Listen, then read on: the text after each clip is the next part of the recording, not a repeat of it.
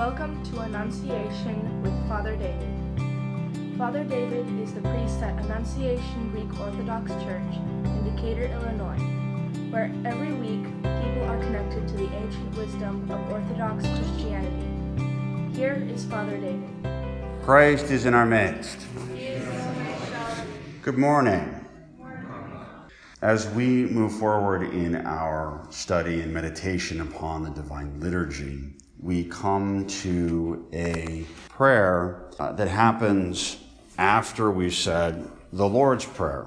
The priest does a prayer in preparation for Holy Communion. Hearken, O Lord Jesus Christ, our God, from your holy dwelling place and from the throne of glory of your kingdom, and come to sanctify us you who are enthroned with the Father on high and are present among us invisibly here.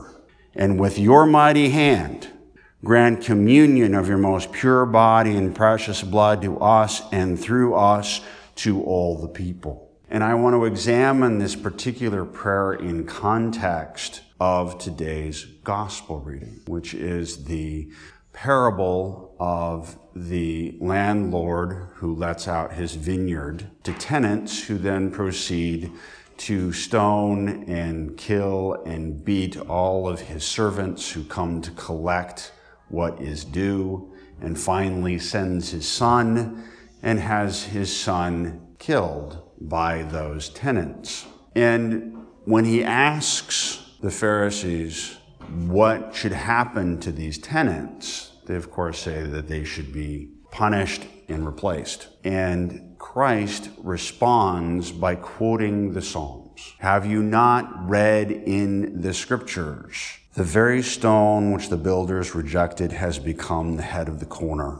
This was the Lord's doing, and it is marvelous in our eye. Now, the psalm that is quoted here is Psalm 117, or 118, depending on whether or not you use the Septuagint numbering or the Masoretic numbering. But it is a psalm that we've encountered in context of the liturgy before, because this is the psalm from whence the saying comes, Blessed is he who comes in the name of the Lord. It is the psalm that is quoted by uh, the people who are praising the entrance of Christ into the city on Palm Sunday. It is something that the, the priest says when the people are singing uh, the Trisagion hymn, Holy God, Holy Mighty, Holy Immortal, have mercy on us the priest goes in front of the prothesis, which is where the gifts have been prepared, and he says, Blessed is he who comes in the name of the Lord. Let's get back to Psalm 117, 118. The import of this particular psalm is that this psalm says something rather remarkable. The person who is proclaiming this psalm in the text says, I shall not die, but live. And this despite of all of the tribulations that are being thrown at this person. For example, they circled and surrounded me. They surrounded me like bees around a honeycomb. They were inflamed like a fire in a thorn bush. I was shoved and disheartened that I might fall. But the Lord took hold of me. The Lord is my strength and my song, and he became my salvation. I shall not die, but live.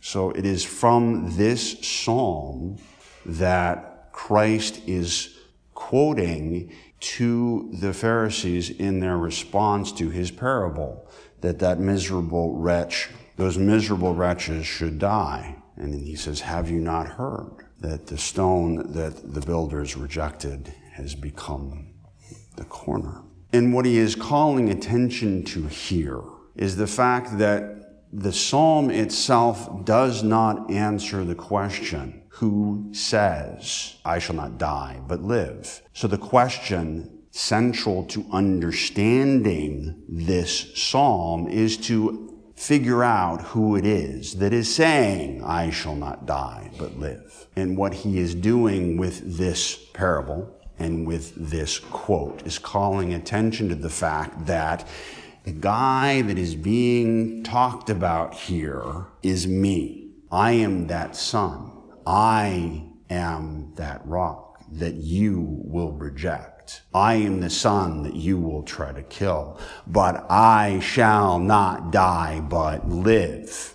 And it is in this context that I want to speak about this prayer that the priest says in preparation for Holy Communion. Hearken, O Lord Jesus Christ, our God, from your holy dwelling place and from the throne of glory of your kingdom, and come to sanctify us.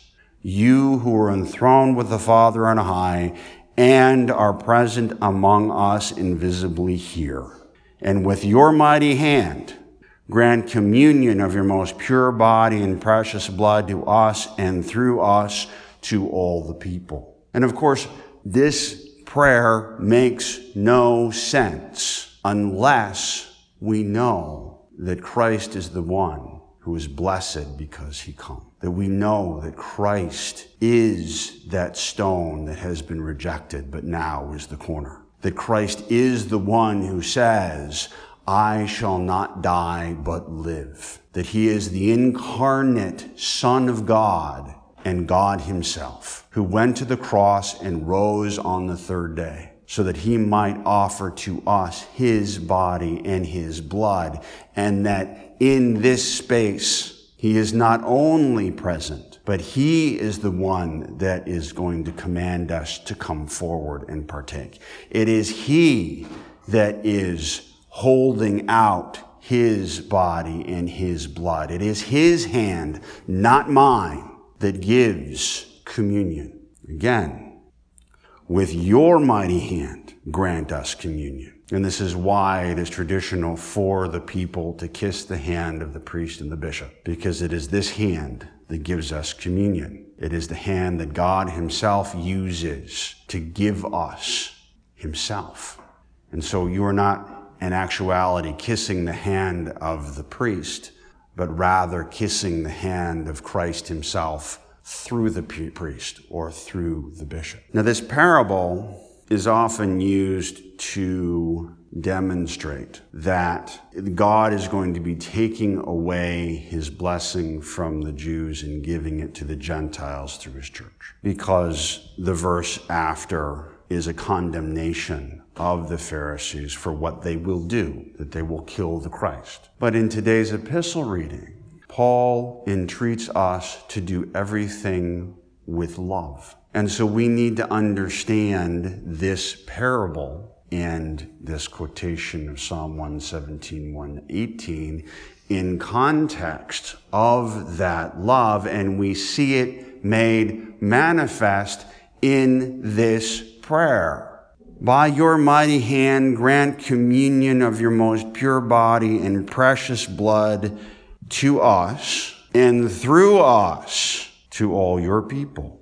So, in the same way, that when you kiss the hand of a priest or a bishop, you are kissing the hand of Christ who gives you communion. When we are partaking of the body and blood of Christ, we are not just taking it for ourselves, but because we share in human nature, we are taking it for all of humanity. So that Christ gives to us himself and through us to all the people. So all of those people who disagree with us, all those people who threaten us, all of those people who hate us, and even seek to destroy and kill us, get to share in this blessing of Holy Communion by the act of us coming forward out of love to partake of Christ, not just for ourselves, but for all the people. That through us, and the fact that we share our human nature with all of humankind,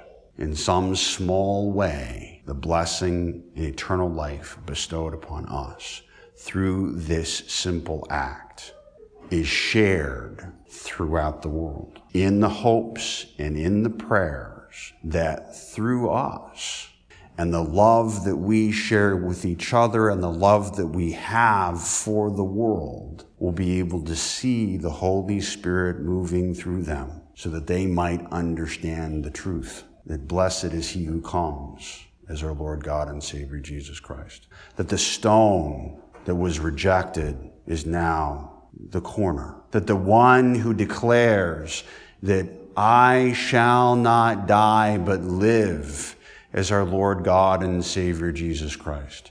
And that this declaration becomes us when we say these words in this prayer. Because through Christ, death has been trampled down upon death, and I shall not die, but live through Jesus Christ.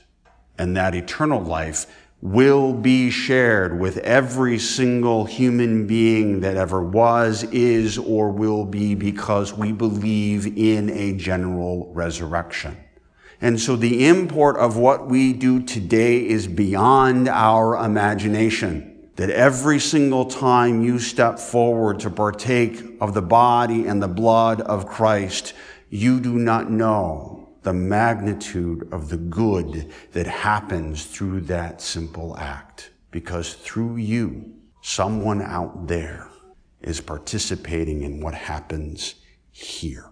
That the Holy Spirit has a chance through you to soften a heart and open the eyes so that those who today do not see through us begin to see the truth that is our Lord, God, and Savior, Jesus Christ.